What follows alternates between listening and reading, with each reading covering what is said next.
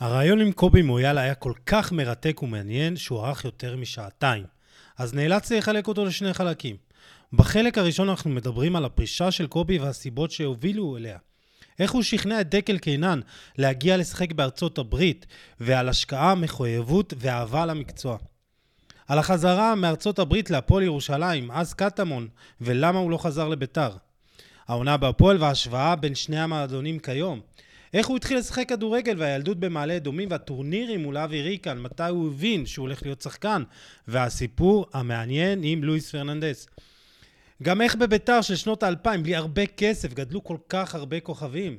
המצב של מחלקת הנוער של ביתר היום ואיך אפשר לתקן את המצב, וגם מה קובי עושה היום, והדוגמה של ערן זהבי. אני מבטיח לכם, פרק מרתק. תהנו.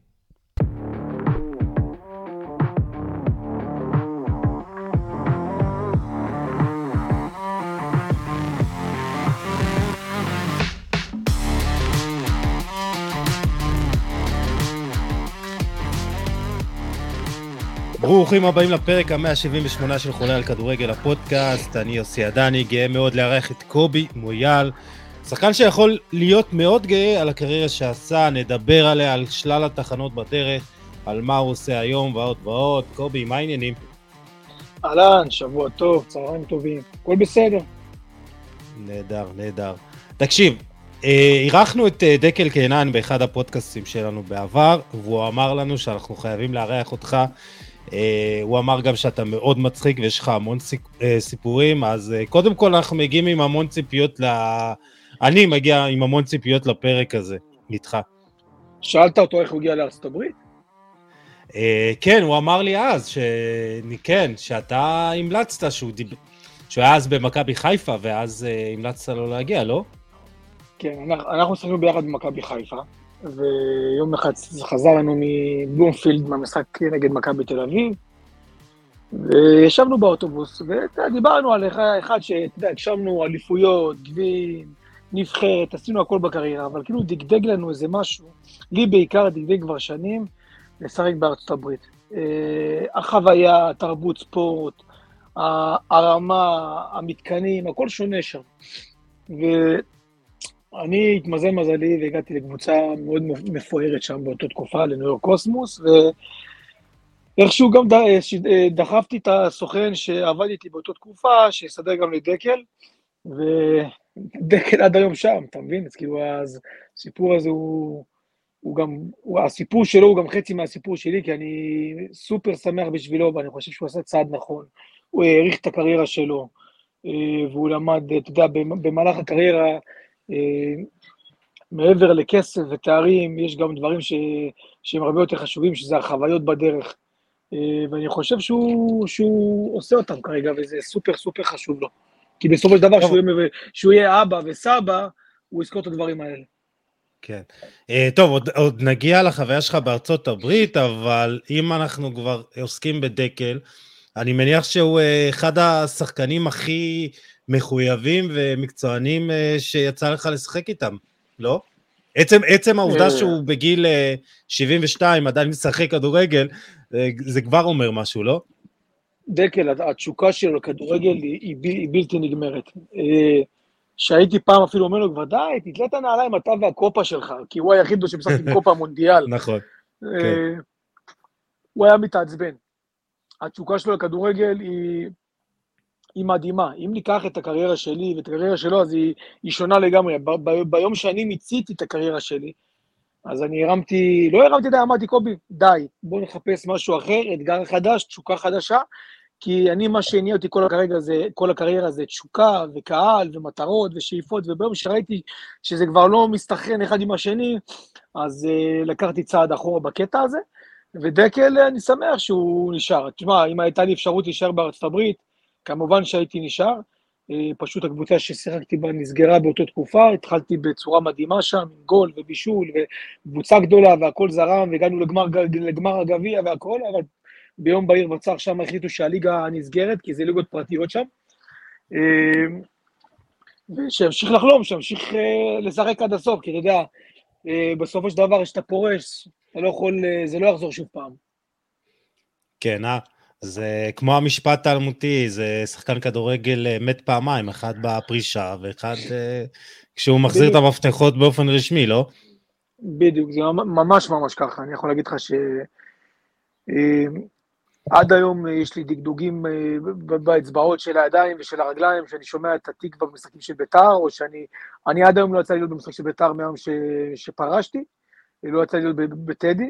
אה, אני רואה בטלוויזיה כמעט כל משחק, גם את המשחק אתמול נגד סכנין, אבל אה, אה, אני יכול להגיד לך שגם כשלפעמים באים להתאמן אצלי שחקנים מהבוגרים של בית"ר, ממחלקת הנוער, התשוקה הזאת תמיד נשארה, נשארה בי, בוערת בי,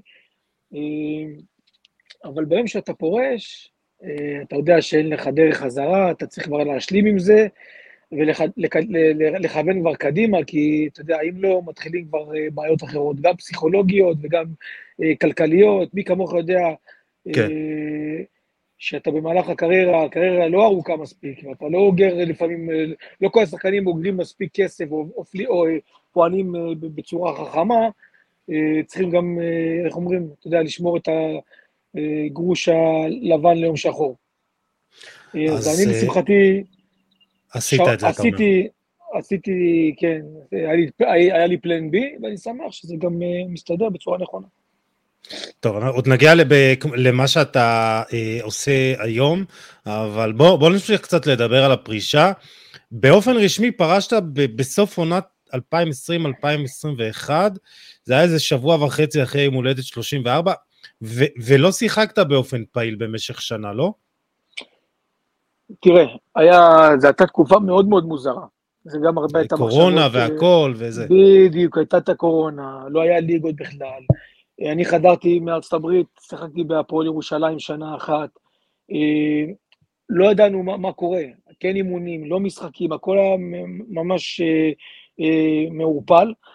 אה, אני כבר ידעתי שפרשתי, פשוט לא הודעתי את זה. אני כבר, גם הגוף שלי, הברך שלי, הרגשתי כבר שהיא, אתה יודע, לא מחוברת לגוף, עברתי בקריירה שלי אה, פציעות ששחקנים היו פורשים בגיל הרבה יותר מוקדם מאשר, מאשר אני פרשתי. אה, ושראיתי שבאה הקורונה, ופתאום גם כשחזרו לשחק אין קהל בתקופת הקורונה, ירדה לי כל המוטיבציה וכל התשוקה, לבוא מניו יורק, אה, לשחק נגד ולנסיה ב-33 אלף צופים, או לבוא לטדי, לשחק עם ביתר ירושלים ומכבי חיפה, ופתאום לבוא לשחק בליגה הלאומית, אה, איבדתי את כל התשוקה אה, לסיפור הזה. זה מה שהניע אותי כל הקריירה. אה, המחויבות, התשוקה, הקהל, הסימון מטרות, וברגע שאיבדתי את זה כבר, לקחתי צעד אחורה, הייתי באותה תקופה גם בניו יורק, אני זוכר שהודעתי על פרישה. כן. הודעתי על פרישה בפוסט, סגרתי את הטלפון, כי ידעתי שהתקשרו אליי מלא עיתונאים ומלא שחקנים ומלא חברים ומלא מאמנים שהיו איתי לאורך הקריירה, והדלקתי אותו רק יום אחרי, אה, כי השעות שם הפוכות. וזהו, אתה יודע, זה רגע כזה, אתה יודע, שאתה לא יודע אם ללחוץ עם הבורן על השאר, אם לשתף או לא לשתף, נלחץ, וזהו, מאז אנחנו כבר בתוכנית, בתוכנית הבאה. אבל, אבל ת, תאר לי מה אתה מרגיש כשאתה פורש, אתה יודע, אני לא הייתי שחקן, זה, זה כאילו כל החוויות שצברת במשך כל הקריירה פשוט אה, עוברות עליך, עוברות לך, אתה יודע, לנגד העיניים, או... אתה יודע, זה כמו... אה, יש אנשים שהולכים, אתה יודע, חלילה הולכים לבית חולים כי קיבלו איזה דום לב, או לא יודע, קרה להם איזה משהו, ואז אומרים שיש להם, שיש להם כמו איזה כאילו מוות, אתה יודע, כזה, שהם מדמיינים ורואים את כל הסרט של החיים שלהם, ככה זה בדיוק לפני שאתה לוחץ על השיר הזה באינסטגרם, שאתה רוצה להודיע על פרישה, עובר לך מהילדות, מה עשית עבור הכדורגל, כמה ויתרת עבור הכדורגל, וויתרת, תאמין לי, המון. ובהופעת בכורה, בדאבל בנוער, הופעת בכורה בבוגרים, אליפות בבוגרים של בית"ר ירושלים, נבחרת ישראל, כל התחנות שלי, כמו סרט נע כזה, ב, ב, על, אה, אתה יודע, במהירות, וזהו, אתה צריך, אתה יודע, אתה צריך להבין מתישהו, שחקן צריך להבין מתישהו זה נגמר. יש שחקנים שזה לא תלוי בהם, הם פרושים כי הם לא מספיק טובים, הם פרושים כי הם נפצעו, הם פרושים כי כבר אין להם אה, כוח לזה, כי לא רוצים אותם. אני פרשתי מסיבה אחת, שהגשמתי את הכל. ממש, אני הגשמתי את כל מה, ש, מה, ש, כל מה שרציתי בקריירה שלי. כל מה שחלמת ש... עליו, אתה אומר לעצמך, השגתי, אני יכול עכשיו לעבור הלאה? כן, כי א' כל אמרתי לעצמי, קובי, לא, לא צריך גם לבזות את עצמך. כאילו, עשית את שלך בקריירה, אליפויות, גביעים, פעמיים שחקן עונה בביתר, נבחרת, הכל, חוויות, כסף, ברוך השם, אני לא מתלונן, עשיתי. ללכת עכשיו לליגה לאומית וליגה א', ושיעשו לך טובה, ואתה יודע מה זה שאתה מתחיל להידרדר, מתחיל לדבר בכלל על הגיל שלך, ולא אכפת להם מהקטע המקצועי והגופני שלך. אה, אה, אמרתי, קובי, תודה רבה, שלום, היה טוב, היה כיף, היה מאתגר, היה עצוב, היה פציעות, היה שמחה, היה הכל, וצריך גם לדעת, לדעת גם מתי להגיד די. כן. יש שחקנים שאני רואה אותם פורשים בגיל מאוד מאוחר, אבל הם דשדשו במשך שלוש, ארבע, חמש, שש שנים האחרונות, לא, לא הזכירו להם את הטוב, אתה מבין? הזכירו כן. להם את הדשדוש הזה. אז אני אמרתי, קובי, ברוך השם, תודה רבה על הכל, ובוא נתחיל תהליך חדש, גם, כ, גם לומר את האמת, גם, אתה יודע, הפציעה, הפציעה שהייתה לי בברך, עם כל הקטע הזה של הקורונה, כן אימונים, כן משחקים, אחרי פציעה כזאת, כן להיות בכושר, לא להיות בכושר, לא, לא, לא, לא, לא עזרה לי, בוא נגיד ככה. אבל, אבל אני, אני חייב לקחת אותך אפילו חזרה ל, לימים אחרי ארצות הברית. וכאילו מבחינתי יש איזה משהו שגורם לי להגיד, אה, אולי הקריירה שלך הגיעה לסיומה, או התחילה להגיע לסיומה, בגיל יחסית מוקדם, כי הגעת, חזרת מארצות הברית, בגיל 31 וחצי, ואני זוכר את זה כי אני הייתי באותה תקופה מאמן כושר בנס ציונה, בליגה הלאומית, ואני זוכר שהיה באמת, אתה יודע, אני בתור ירושלמי, זוכר את השיחות ברדיו ירושלים, כמה, כמה ניסו לשכנע אותך לחזור ולחתום בהפועל ירושלים, בהפועל קטמון של אז. אז, אז קודם כל, אה, איך זה בתור בית"רי היה להגיע להפועל אה, קטמון? אני מניח שזה לא היה קל. תראה, בואו בוא, בוא נשים את הדברים על השולחן. כשאני חזרתי מניו יורק, אני מאוד מאוד מאוד חזרתי, מאוד מאוד רציתי לחזור לבית"ר ירושלים. גם בכושר שהייתי, אני אומר לך, בכושר המקצועי, בכושר המנטלי, בגיל, והכל, הייתי יכול לשחק קל בהרכב של בית"ר ירושלים. אבל אנשים שהיו שם, לא רוצה להרחיב בשמות בשביל לא לפגוע, לא כל כך רצו, לא רצו אותי שם, גם בגלל העוצמה שלי עם הקהל, העוצמה שלי בחדר הלבשה, רצו שלא יהיה שחקנים חזקים, ירצו שיהיה שחקנים יותר בובות, שיגידו להם מה לעשות, ושחקנים שיהיה אפשר להשביח אותם ולמכור אותם בעתיד. ידעו שאני כבר בגיל 31, אין לי, למכור אותי אם כבר לא ימכרו אותי, וזו הייתה החשיבה שלהם, זה בסדר גמור. אני יכול להגיד לך שהמטרה הראשונה שלי הייתה לחזור לביתר ירושלים. וביום ש, שלא רציתי, אני יכול, שהם לא, שביתר לא רצתה, אמ, אני יכול לומר לך שהייתה, פועל ירושלים מאוד מאוד רצו אותי. לי כמה פגישות גם עם שי אהרון וגם עם ליאור זאדה, והייתה גם אה, אשדוד.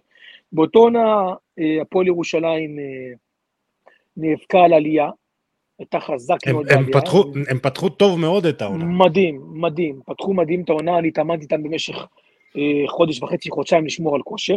דרך אגב, זה גם מאחד הדברים שאנחנו מדברים על תרבות ספורט, אני אספר לך משהו. כשאני חזרתי מניו יורק, כן.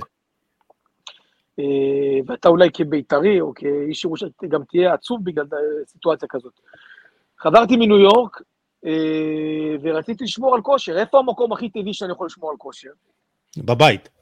בבית, במקום שגדלתי בו, לקחתי אליפויות, זכיתי בתארים, נפצעתי עבורו, והרמתי טלפון לאחד האנשים, שוב, אני לא רוצה להכפיש או משהו, אתה יודע, להרים טלפון, הרמתי טלפון לאחד האנשים שקובעים במועדון, הבכירים אולי, ואמרתי לו, אהלן, אה, ערב, ערב טוב, מה העניינים, ככה וככה, אני רציתי רק לבוא לשמור על כושר חודש, חודשיים, וא' כל אם יתאים לכם, ואני בטוח שהיה מתאים להם, מבחינה מקצועית, באהבה, בשמחה, אני אה, יכול אה, לחתום ולהצטרף, וגם אם לא, העיקר לשמור על כושר במסגרת שאני יכול למצוא קבוצה אחרת. אז הוא אמר לי, תגיד לי, מה זה חוק פה? מה זה לבוא להתאמן? עכשיו, זה, אני התביישתי, ניתקתי את השיחה, ואני זוכר שעוד הייתי עם גרון חנוק, ואמרתי לעצמי, יכול להיות ש, שלא שמעת טוב. ושמעתי טוב מאוד, אבל זה התרבות ספורט שלנו בארץ, כי אני זוכר ששחקנים גדולים שחזרו, לא הייתי שחקן כזה גדול, אבל עשיתי דבר או שתיים עבור בית"ר ירושלים.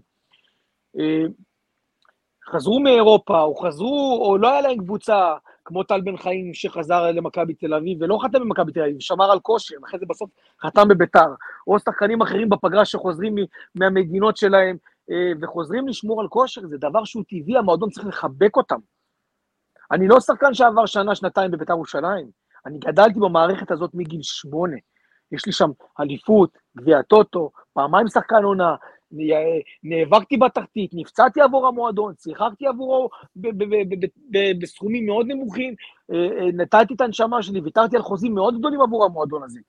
אז אתה יודע, מן הסתם, אם אני היום בתפקיד של כובע של מנכ"ל או בעלים של מועדון, אומר לשחקן כזה, בשמחה תבוא, לא יודע אם מקצועית נצטרך או נרצה, אבל קודם כל תבוא, תשתתף, ניתן לך את הבמה, ניתן לך את הקטע, הכושר הגופני המקצועי הזה, שתחזור, אתה יודע, שתתת לך את המעט שאתה נתת עבורנו. ואז ביום שגם קיבלתי את התשובה הזאת, אז כבר באמת לא, לא היה לי בעיה ללכת להפועל ירושלים. אמרתי, אם בבית שלי לא מכבדים אותי ולא רוצים אותי, אז... אז... כאילו, אה, לא, לא, לא אכפת לך כביכול לשחק ב, ב, ביריבה העירונית. כן, אף פעם, תראה, אני יכול להגיד לך שלאורך הקריירה אתה גם יודע, אין ספור הצעות, בעיקר מהפועל תל אביב, בהרבה מאוד כסף. הרבה מאוד כן. כסף בתקופות שהייתי בביתר, והרווחתי באמת סכומים אה, לא, לא, לא גבוהים. אבל הלכתי עם הלב, והייתי מחובר לקהל, ומחובר למועדון, ופעם זה היה, אתה יודע, אין דבר כזה. אתה לא יכול לעבור מביתר להפועל. יכלתי לעבור לחיפה, יכלתי לעבור למקומות אחרים, בין הפועל תל אביב לביתר, או לסכנין, או להפועל, לא, לא עוברים. אבל אתה יודע, ברגע ש, שכבר הרגשתי כאילו שהכניסו לי את הסכין וסובבו לי אותו, אז uh, אמרתי, יאללה, הפועל קבוצה טובה, יש להם תהליך טוב, בריא, מתקדמים בצורה נכונה, uh, uh, והמאמן שם מאוד רוצה אותי, המנהל מקצועי מאוד רוצה אותי. Uh, ובשמחה, uh, ואני יכול להגיד לך גם בקשר לבית"ר ירושלים, שאם נתעכב על זה עוד שנייה, כן. שהתקשרתי עוד למאמן לפני זה, לא רוצה להגיד את השם, חזרתי עוד למאמן ואמרתי לו, אה, חשבתי לבוא, הוא אמר לי, קובי, אתה בשמחה תבוא, שגם הצעירים יראו אותך איזה מקצוען ואיך אתה עובד. אם, אם הבעלים יחליט להחתים אותך, בכיף אני רוצה גם, הוא אומר לי, אבל אם לא, אז אבל לקראת תשמור על כושר. אבל תבקש אישור מה, מהבעל בית, מה, מה, מהבחור, מהבן אדם שקובע. מהבן אדם שקובע, כן. כאילו, אמר לי, זה לא, לא מתאים, זה לא חוג פה. אז כן. בסדר. טוב, אני, אני זוכר uh, מי הבעלים, ואני, יש בטן מלאה, אבל עזוב, אנחנו לא, לא מדברים עליו, מדברים עליך. אתה מבין אבל מה זה תרבות ספורט? כן, התרבות ספורט בהחלט. מתחילה בשורש. בהחלט. ולצערי, לצערי, גם במועדון הזה, שבביתר, uh, אנחנו גם עוד uh, קצת נרחיב, כל, החלפות בעלים ומנהלים ומאמנים, ו- ואין יציבות, ו... זה גם אה, המצב של, אה, גם עוד נגיע לזה מחלקת הנוער אה, כתוצאה מכל הדברים הללו.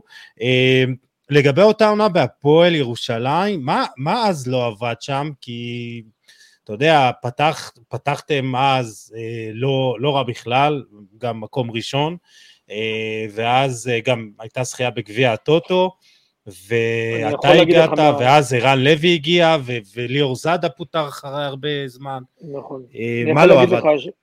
אני יכול להגיד לך מהצד שלי, אה, א' כל אני מאוד מאוד מכבד את המועדון, אז אני חושב שהוא עושה דרך נפלאה, ומגיע לו כל הקרדיט, גם בבוגרים וגם במחלקת הנוער, ושיש נכון. דרך טובה, לאורך זמן גם יש תוצאות, בזה אני מאמין. הגעתי להפועל ירושלים אחרי תקופה של חמישה חודשים, אתה יודע, כי הליגות בין ארצות הברית לישראל הן ליגות שונות, גם בפגרות שלהן. והייתי בפגרה של חמישה חודשים. אה, רציתי לחזור, כמו שאמרתי מקודם, לחזור להתאמן בביתר, לשמור על כושר, הם לא, לא, לא רצו, אז הלכתי, שמעתי במשך חודש וחצי על כושר בהפועל ירושלים. הם, הם לא לקחו איזה מישהו ואמרו, החתימו אותו, הם ראו בעיניים שלהם במשך חודש וחצי איך אני מתנהל ברמה היומיומית, באימונים, בחדר הלבשה, בהכל, אתה מבין? הם ראו את הערך מוסף שלי. חתמתי, היינו באמת בפורמה מצוינת, ליאור זאדה עשה באמת פתיחת עונה מעולה. אה, משחק ראשון ששיחקתי זה היה נגד ביתר תל אביב בחוץ, כבשתי גול. משחק שני, בישול. ומשחק שלישי, קרעתי את ה hamstring 16, 16 סנטימטר. אוי, תבין אוקיי. מה, ת, תבין מה אני מדבר איתך. אה, אמרתי להם שאני חושב שבאותו שבוע לשחק שלושה משחקים, אני חושב שזה יהיה מאוד קשה עבורי, אה, בעיקר אה, אחד שחזר אחרי פגרה מאוד ארוכה, גם אם אני מאוד מאוד רוצה. אה, במשחק הראשון שהם ראו שנתתי גול, ובמשחק באמצע השבוע שנתתי בישול, הם אמרו, אתה יכול גם בהליכה בליגה הזאת לשחק עם, עם מי שאתה, העיקר תהיה במגרש. ואז הייתה הפסקת חשמל במשחק השלישי נגד הפועל רמת גן, היה גשם זלעפות. ואתה כמאמן כושר יודע מה זה, עשר דקות לא היה קבוע אורות, וקר, אתה במגרש, רץ, מנסה לשמור על חום הגוף, עשר דקות לא היה אורות, הדליקו אותם, וחזרנו למשחק. איך שהשופט שר לחידוש המשחק, עשיתי חצי ספרינט, Fuck. קרעתי את האחורי, לשלושה וחצי חודשים קרע באמת נרחב בשריר האחורי. אה, כנראה גם עומס מהמשחקים שהיו, וגם בגלל הקטע של, ה, אתה יודע, של ההפסקה של המשחק. אנחנו יצאנו לפגרה, אני לא רוצה שתתפוס אותי בדיוק על הנקודה, אבל היינו, ב, נראה לי, ב, בפור של איזה 4, 5, 6 נקודות, למעלה, כן. ב, ב, ב, ממקום שני. וכשחזרתי כבר, היינו במקום שני, או שהיינו כבר, אה, אתה יודע, הרבה, הרבה מאחור.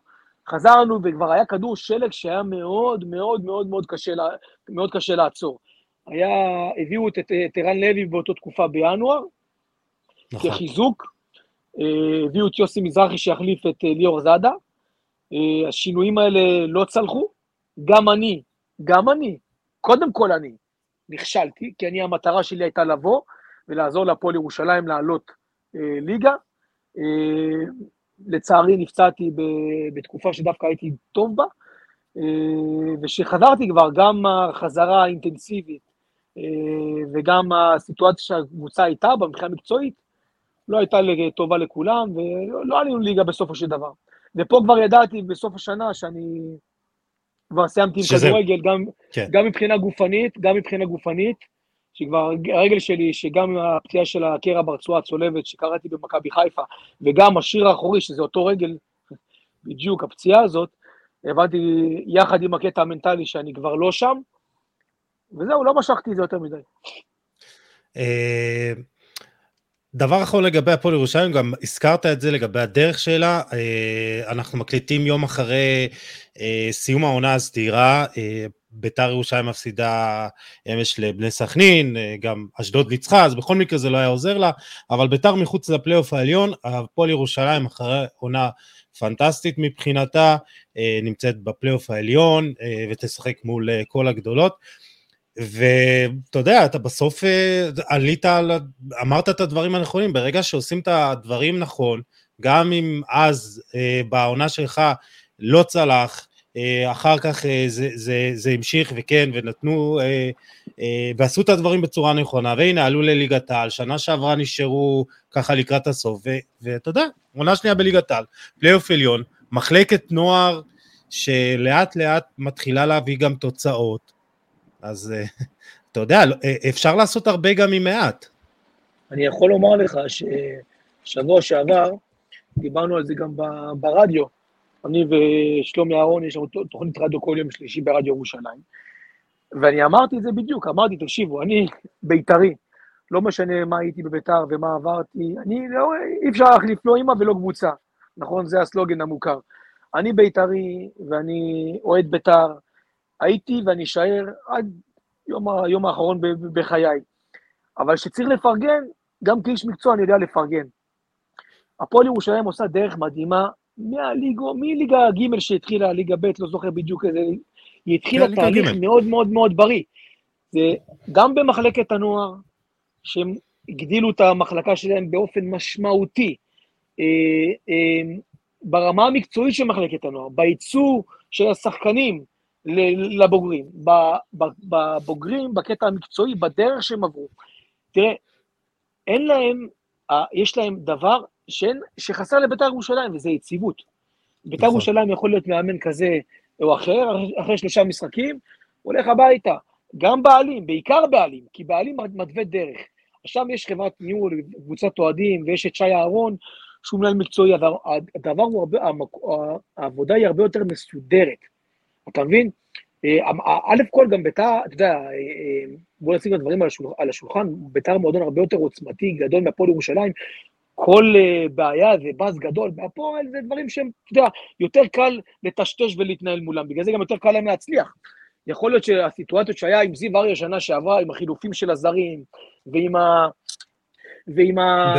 בביתר זה לא היה הולך. ועם הראיונות, לא יכול, להיות שבית"ר זה לא היה מתקבל, והיה לחץ תקשורתי ולחץ של אוהדים, אז יכול להיות שהדברים האלה גם כן משחקים תפקיד להפועל ירושלים. אבל אם צריך לפרגן, מפרגנים, הם עושים דרך מדהימה, גם בבוגרים, בצוות הניהולי, בצוות המקצועי, אה, גם אה, זיו אריה, אני חושב שאם תיקח אותו לכל הקבוצות שהוא אימן, גם נוער, גם בוגרים, אה, גם בליגה הלאומית, אני יכול לומר לך שגם איתי הוא היה בעוזר מאמן של רם בן שמעון ב-2016, שהייתי בביתר ירושלים.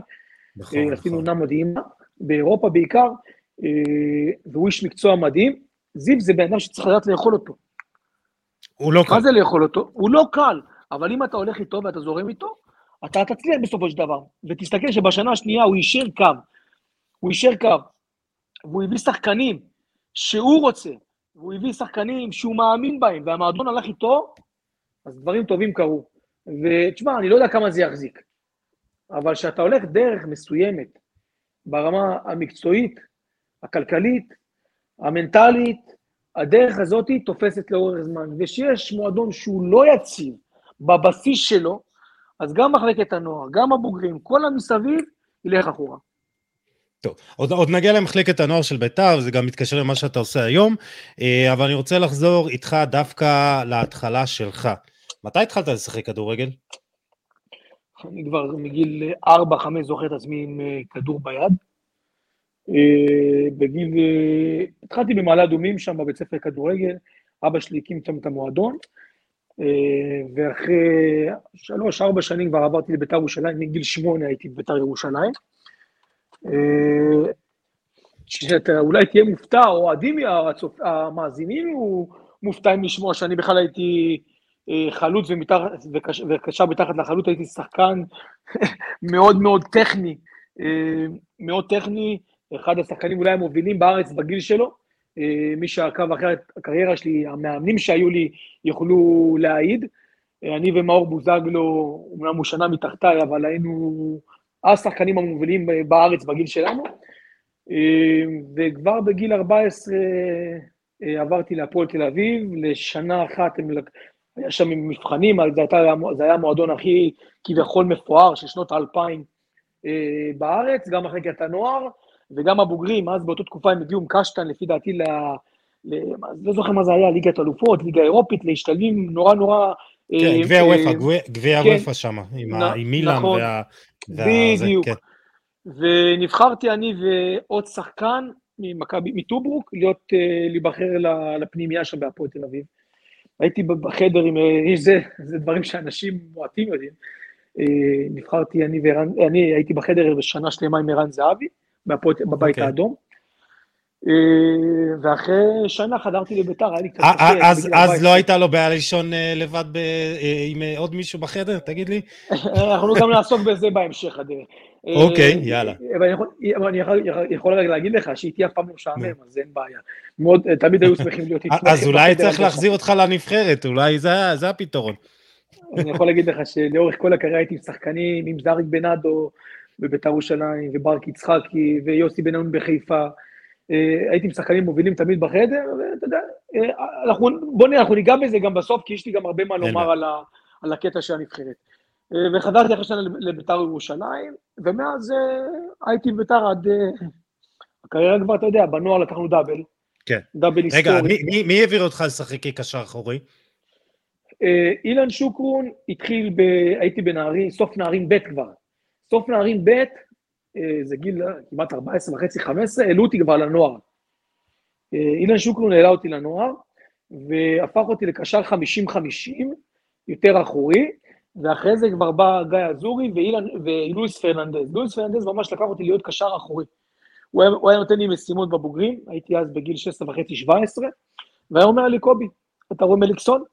פה פה פה, עושה לי ככה עם הידיים, כמו סכין. אתה רואה ברק יצחקי? פה פה פה. אתה רואה אבירם ברוכיאן? אתה רואה עמית בן שושן? אני רוצה, אני רוצה שתפרק אותם, אני רוצה שתחשל אותם. לא חלילה לרגל.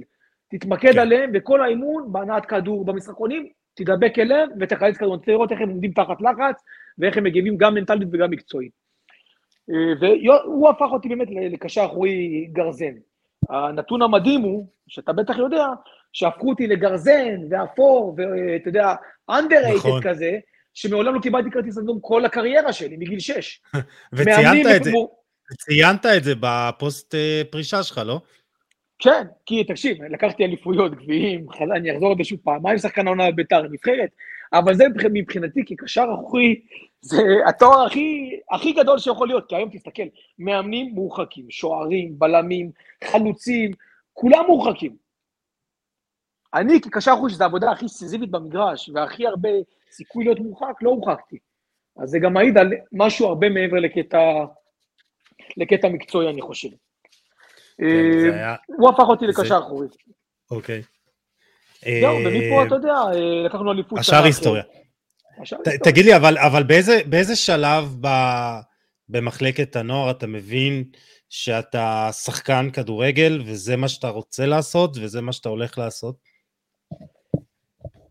אני כבר מגיל שמונה ידעתי שזה מה שאני הולך לעשות, וזה מה שאני רוצה לעשות. ושאנחנו ניגע יותר מאוחר בקטע של מה שאני עושה היום, זה מה שאני בדיוק מעביר לשחקנים שלי. תראה, הילדים היום, השחקנים היום, זה לא השחקנים של פעם. יוסי, אנחנו גדלנו ברחובות, בש... אני, אנחנו, אני, הדור שלי, זה בדיוק הדור של התפר בין הטלפונים והרשתות לבין mm-hmm. מה שלא היה פעם כן. כלום. היינו גדלים, ב, ב, ב, היינו במגרשים לפני האימון, נכון. בבית ספר, מגיע לאימון, באימון, ואחרי האימון חוזר לזה עד שאבא שלי היה תופס אותי מהאוזן, מכניס אותי לבית למקלחת, לא הייתי חוזר, הייתי נוגע בכדור 200-300 פעם ביום. והילדים היום נוגעים באצבעות של הידיים 200 פעם ביום. זה ההבדל בין השחקנים של היום לשחקנים של פעם. אה, ואני ידעתי כבר מגיל, בגיל צעיר מאוד, ששיחקתי כבר בגיל 8-9 במעלה אדומים, אה, אני יכול לומר לך, אם תושבים של מעלה אדומים ישמעו את הפודקאסט הזה, הם בטוח יבינו על מה, כי הרבה מכירים אותי משם. הייתי מסתובב 24 שעות בין כל המגרשים. במגרשי דשא, כמעט ולא היה מגרשי דשא כמו שיש היום. ברור, היום זה רק סינתטי. נכון, זה היה אספלטים, והיינו ממציאים, שמים בקבוקים, מותחים נכון. סרטים, כאילו היינו יוצרים לעצמנו, מפתחים גם את החשיבה. מה זה, אני, אני, זוכר, אני זוכר שהיינו אה, שמים שני אבנים, שתי אבנים נכון. בחנייה, אתה יודע, משחקים. בוא תקשיב, בוא תשמע סיפור. כשאין מכוניות אנחנו כאילו אומרים, וואו, יש המגרש יותר גדול, כן. אני, בוא תקשיב, אני הייתי גר ברחוב ארגדור, ואבי ריקן היה גר שכונה מעליי. אבי היה אוסף את השכנים שלו, הילדים בגיל שלו, ואני הייתי אוסף את השכנים בגיל שלי, היינו עושים טורניר שכונה נגד שכונה, במגרש שהוא לא מגרש, שמים, אה, כמו שאתה אומר, בקבוקים או אבנים, זה. אני ואבי היינו קונים גביע ומדליה בשתיים, שלוש שקל, שניים, שלושה שקלים, בשביל, אה, יעני, אתה יודע, לעשות מזה איזה תפאורה כזאת. היינו משחקים שכונות נגד שכונות, היינו ממציאים את עצמנו. היינו באמת, היינו כל היום בכדורגל. רגע, מי, מי ניצח בטורניר? תמיד אני הייתי מנצח, אני לא יכול להפסיד. אה, אתה יכול גם לעלות את אבי לקו, הוא יגיד לך את זה. אני, אה, זה, זה, זה בנשמה. אבל אני יכול, תקשיב, אבל מה שאני מנסה להעביר פה גם למאזינים, לילדים ששומעים את זה, שחקני כדורגל, תעזבו את הטלפונים, תצאו למגרש, תצאו לשטח, גם למאמנים שהיום באים אליי ושולחים לי כל היום הודעות בוואטסאפ, באינסטגרם, מאמנים, איך אתה, ומה, ומה אתה עושה היום, ואיך אתה, איזה יופי, תרדו לשטח. יש לי ציוד ברמה גבוהה, אבל זה הציוד הזה, זה כלי עזר, זה לא מעבר. צריך לרדת לשטח, להסביר לילד, אה, אה, איך להיפתח עם הגוף, למה הרגל הזאת, לעבוד על יסודות, זה דברים שהם נורא נורא נורא נורא חשובים, שאבא שלי היה עובד איתם, אה, אה, שהייתי, שהייתי בגיל 4, 5, 6, 7, היסודות האלה, שהיום אני לא רואה כמעט בשום מקום אחר. וכמובן, הזמן בחוץ, הזמן בחוץ חשוב, לשחק הרבה בשכונה, זה מה שמביא לנו את, ה, את המיומנות. אז תשמע, זה את האמת אה, מוביל אותי די לנושא הבא, די, חלק כבר ענית, אני רק אזכיר את השמות של השחקנים שגדלו איתך באותה תקופה בביתר ירושלים. אם זה אריאל הרוש, שהזכרת את אבי ריקן, שי ניסים, שי חדד, שמואל קוזוקין, מתן בראשי, חן עזריאל, אה, עמית שמש, ירדן אזולאי, אה, וזה היה... יונתן זאדה, נכון, ו- ו- ועוד הרבה, אה, טל בן קליפה, עכשיו אני זוכר. יש, זה, זה המון שחקנים ש, שגדלו עוד לפני הכסף הגדול של ארכדי גיידמק, אה, ואז יוסי, בכלל... זה, יוסי, זה מעבר כן. לזה.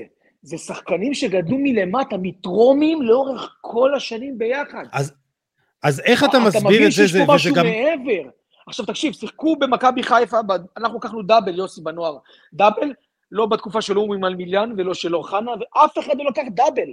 אנחנו בית"ר ירושלים, לקחנו דאבל בנוער, זה נשמע כאילו, לקחנו בשנה הראשונה גביע עם אילן שוקרון, ובשנה השנייה עם נכון. גיא אזורי, לקחנו דאבל בנוער. במכבי חיפה שיחק תומר חמד, אה, אה, אה, עדן בן בסט, רפאלוב, מאור בוזגלו, והפועל תל אביב שיחק ערן זהבי, ביברס נאתכו, בן סהר, הפועל, אה, אתה יודע איזה שחקנים, טל בן חיים בפתח תקווה, עומר דמאר מפתח תקווה, טוטו טבוץ פתח תקווה, תסתכל על השמות שאני מדבר איתך, ואנחנו לקחנו דאבל. אתה מבין שיש פה הרבה מעבר לקטע מקצועי. אז זה, זה מה שעוד, אתה יודע, מעצים לי את התחושה. א', שזה היה עוד לפני הכסף הגדול של ארכדי גיידמק, שאז הוא בכלל שפך המון כסף, וזה עזר, כן, אבל אה, בכל מקרה זה אותם שחקנים שאתה אומר, גדלו במועדון מטרומים, ואתה אומר, איך כל כך הרבה כישרון כזה גדל אז, כשלא היה כסף, ואני עושה הקבלה, ואני עושה כזה fast forward להיום. אני, גילוי נאות, חזרתי לנוער של ביתר אחרי כמה שנים שלא הייתי במועדון, חזרתי לפני שבועיים לקבוצת הנוער, אה, בתור עוזר, מאמן כושר, והמצב שלנו בכי רע, מתחת לקו האדום. אה, ואני אומר, איך אז, בלי הרבה כסף, בלי הרבה השקעה, גדלו שחקנים כמוך וכמו כל השמות האלה ש... שאמרתי. לא הזכרתי את אה, אבירם ברוכיאן שעוד לפני זה, ועמית בן אבירם שושן. ועמית, נכון, הם דור, הם הם של- שלוש שנים מעליי בגיל. כן, אני שחקתי איתם בנוער, אבל אחרי זה שהם כבר עלו לבוגרים. אז, אז כמו נכון. שאמרתי, תקשיב, אנחנו גדלנו רוב הזמן ברחובות. אנחנו היינו צמאים לכדור כל הזמן. אה, אה, היה לנו מאמנים ומנהלים מקצועיים בגיל הזה, אה, אז היה ניסים בכר, אני זוכר, בבית"ר ירושלים, נכון. ואבא שלי היה מאמן, והיה אילן שוקרון, והיה היה מאמנים מאוד מאוד טובים בבית"ר ירושלים באותה תקופה. בסופו של דבר, הילדים האלה צריכים הכוונה. הילדים האלה צריכים, א' כל שיאמינו בהם. הדור של פעם זה לא דור של היום, הילדים היום הם הרבה יותר מפונקים. אני יכול להגיד לך שאני לא הייתי רוצה שהאימון יתגמר, ייגמר. אני, אני נזרקתי מאימונים ארבע, חמש פעמים, גם בנוער. כשהייתי יורד מהבוגרים לנוער, בדרך כלל היום שחקנים יורדים כוכבים. אני הייתי יורד מהבוגרים לנוער, רוצה לשחק 90 דקות, וביום שני, אה, במשחק מרכזי עם יוסי מזרחי בעונת האליפות, משחק 90 דקות. לא הייתי רוצה שהאימון ייגמר, הייתי רוצה שהאימון לא יפסיק. והמאמנים היו אומרים לי, רובי, די, ישמרה המשחק. לא הייתי רוצה, הייתי מחכה עוד סיומות, ועוד בעיטות לשער, ועוד קצת קרוסים, ועוד קצת עבודה אחד על אחד. כאילו, זה הדברים הקטנים, אלוהים נמצא בפרטים הקטנים, והדברים האלה שאני מנסה להעביר גם לילדים היום, הם דברים סופר חשובים. אז, אז שוב אני אומר, הם צריכים, אה, אה, אי אפשר לשנות את הדור הזה. העולם מתקדם. גם אז זהו, זה מה שאני אומר, אז אולי- המאמנים. אולי ו... אתה יודע, אני קצת כזה...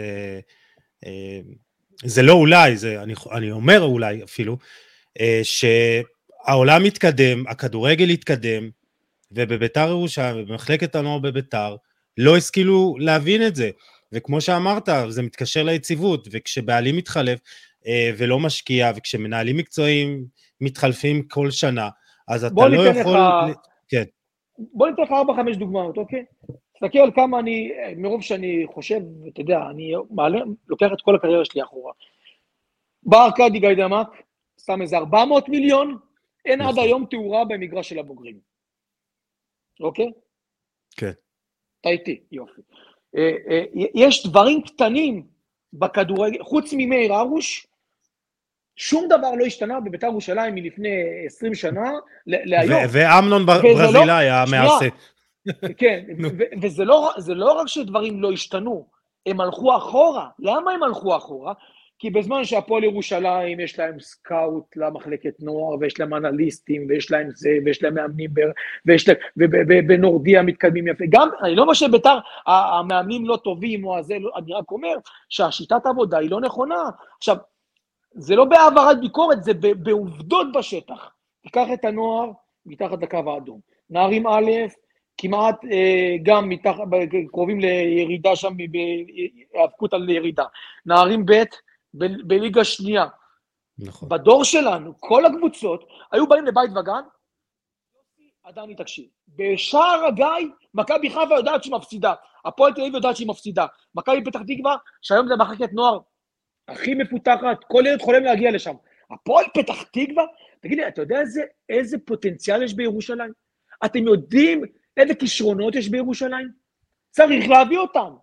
יש לי שאלה אליך, יש מישהו היום שמסתובב בשכונות? שמביא שחקנים? שמסתובב שם וממליץ להם להגיע לביתר ירושלים? יש סקאוט שעובר במועדון... שעובר במועדונים שונים במשחקים אחרים בארץ, שלא קשורים לביתר ירושלים, שיבוא בסוף שנה, יביא עשרה, אה, רשימה של עשרה, חמישה עשרה שחקנים, זה מטוברוק, זה מחיפה, זה מחולון, זה מ... שיביא, זה דברים ש, שבכלום כסף אתה יכול לייצר כסף. אבל, אבל כמו שאתה אומר, אתה יודע, בסוף גם הכדורגל משתנה, וכדי לפתח שחקנים טובים יותר, אתה צריך לתת להם יותר. מעטפת הרבה יותר רחבה, מאמני כושר, קורדינציה, אנליסטים. אז אני יכול לומר לך כן. שאני בקשר טוב עם כפיר. כפיר אדי הוא חבר אישי שלי, הוא שיחק איתי בבני יהודה. אני חושב שהוא, א' כל, הוא מבין את הסיפור, הוא מבין את, ה, הוא מבין את הבעיה. הוא נכנס לביתר ירושלים, הוא וברק אברמוב, תוך כדי תנועה. הם לא הכינו את הבוגרים, והמצב של הנוער כבר היה על הפנים, והקבוצה כבר שירדה בנערים ב' ירדה כבר שנה שעברה. הוא מנסה לשדרג, והוא, מנ... והוא משדרג. עובדתית, אתה הגעת לבית"ר ירושלים. כן. Uh, אני יודע שחיים uh, בנדה, uh, נוסף עוד טייטל של מנהל מקצועי לחטיבה תחתונה, שזה חשוב מאוד, שאחד יהיה אמון על החטיבה העליונה ואחד על החטיבה התחתונה, אז, אז חיים בנדה מטפל בחטיבה התחתונה. דברים קורים, אבל השינוי הזה, אני גם מצד אחד אומר לך, אני לא רוצה שיבוא בבום, כי אחרי זה זה יתרסק בבום, אז שיבוא בהדרגה טובה, ודברים טובים לאורך שנים, אה, לאורך שנים דברים טובים יקרו. השאלה החשובה היא, אם יישאר בעל הבית, כי אם אברמוב עוד שנה, שנתיים, שלוש ילך, אז עוד הפעם התהליך מחדש, יבוא בעל בית חדש, עם תפיסת עולם משלו, יגיד, עדני לא, לא רוצה, את סמי אני רוצה, את יוסי אני לא רוצה, את, את חיים אני רוצה. עוד פעם, התהליכים האלה גורמים זעזועים. אז שחקנים רואים את זה, הורים מרגישים את זה, הם נוטשים, הם אוהבים את בית"ר ירושלים. אתה יודע כמה שיחות יש לי עם הורים של שחקנים? קובי, אנחנו אוהדי בית"ר ירושלים, אנחנו רוצים להישאר בית"ר ירושלים, אבל אנחנו לא רואים אופק, אנחנו לא רואים חזון. אז אני משתדל להשאיר אותם ולהסביר להם ולעשות להם שיחות, אבל בסופו של דבר אני לא קובע להם, זה קריירה שלהם. אני, אני היום כאיש מקצוע ניטרלי שלא קשור לאף מועדון, אני בסופו של דבר אכפת לי מטובת השחקן, כי אה, האבא שבא ומשלם כסף עבור ההתקדמות של הילד, אז הוא מקבל מעטפת מלאה ממני גם בעצות האלה. אז אני כן רוצה לעזור לבית"ר ירושלים מצד אחד. מצד שני, טובת השחקן היא קודמת להכל. מסכים איתך, וככה בוא נעשה סדר. היום אתה מאמן אישי לשחקנים, אה, אתה עובד באופן פרטי איתם, עם שחקנים בוגרים, אה, עם שחקני נוער, נערים, ילדים, אה, אז ככה בוא, בוא תרחיב על זה ומה אתה עושה ואיך הבנת שזה מה שאתה רוצה לעשות בכלל. תראה, ביום שפרשתי, אני ידעתי שזה הדבר היחיד שאני רוצה לעשות. אני כל כך אוהב אה, כדורגל, אני אוהב ילדים, ומגיל צעיר אני ידעתי שאחרי שאני אהיה שחקן, זה המטרה שלי. גם לאורך הקריירה שימנו אותי מהמאמנים מהשורה הראשונה ב, אה, שהיו גם בארץ וגם בחו"ל, אה, כי גם בשריף טירספול, שעוד ניגע בזה, וגם בניו יורק, כן. אותי מאמנים עם שמות מאוד גדולים. תמיד יש את השחקנים שבאים לאימון, ועושים את האימון, הולכים הביתה. אני תמיד מאחורי כל תרגיל שהמאמן היה עושה, הייתי בודק מה המטרה שלו. למאמנים האישיים שהייתי הולך במהלך הקריירה, תמיד הייתי לומד והייתי לוקח לעצמי. אלה דברים שמאוד מאוד חשובים. חשובים. א' כל זה מפתח אותך גם כשחקן במהלך הקריירה, ודבר שני, שאני, היום שאני כבר בפרק ב' שלי ואני מגדל שחקנים מכל הארץ, אז אני, אני יודע בדיוק על מה לעבוד איתם, אני לוקח הרבה דברים שאני בעצמי ממציא, מאמין בהם, ומעביר אותם מהתשוקה שלי, מהידע שלי, ממה שרכשתי, וגם דברים שלקחתי מהעבר, ממאמנים שהעבירו לי אימונים תוך כדי, תוך, אם זה בקבוצה או אם זה באימונים אישיים. אה, והיום אני נותן מעטפת מלאה לשחקן. מה זה מעטפת מלאה? כשאני הייתי פעם הולך לאימון, יוסי, לאימון, אם זה היה אתלטיקה, אם זה היה אימון אה, מקצועי, אם זה היה אימון כושר גופני, הייתי הולך למאמן, משלם עבור האימון, והולך הביתה. אתה רוצה, אתה רוצה לדבר עם המאמן, אתה רוצה...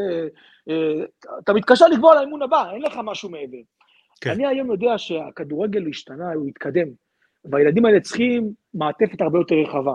אם השחקן חלילה נפצע במשחק, אני דואג לו שיהיה לו טיפול שיקומי.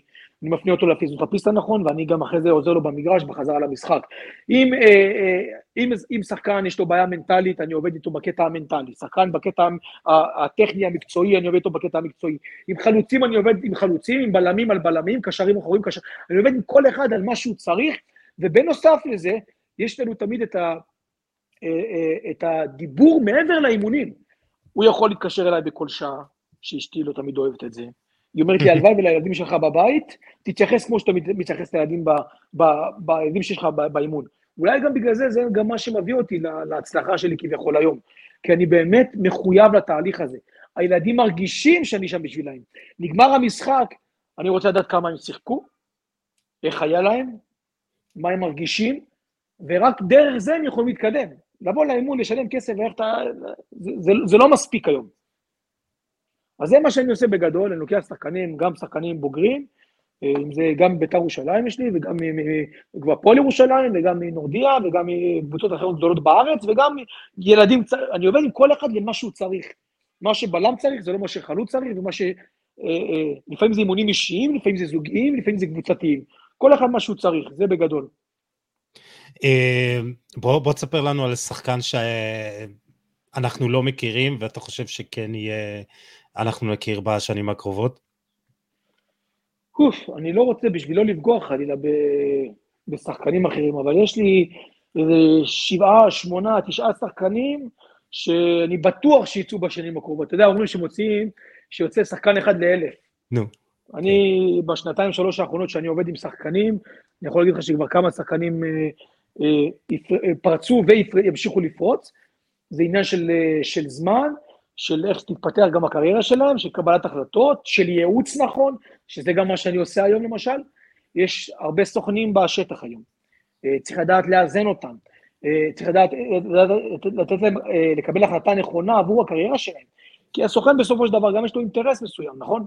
עם הבעלים של הקבוצה הזאת, עם המאמן הזה, עם הזה, הזה, עם העמלה הזאת. אני נותן להם בסופו של דבר את הייעוץ הכי נכון, ואני גם לא גובה על זה כלום. אני פשוט נותן להם את, ה, את הדעה המקצועית שלי כשחקן, כי יש הרבה מאוד שחקנים שאני ראיתי לאורך הקריירה, שהם נופלים בין הכיסאות בגלל טעויות כאלה של קבלת החלטות לא נכונה.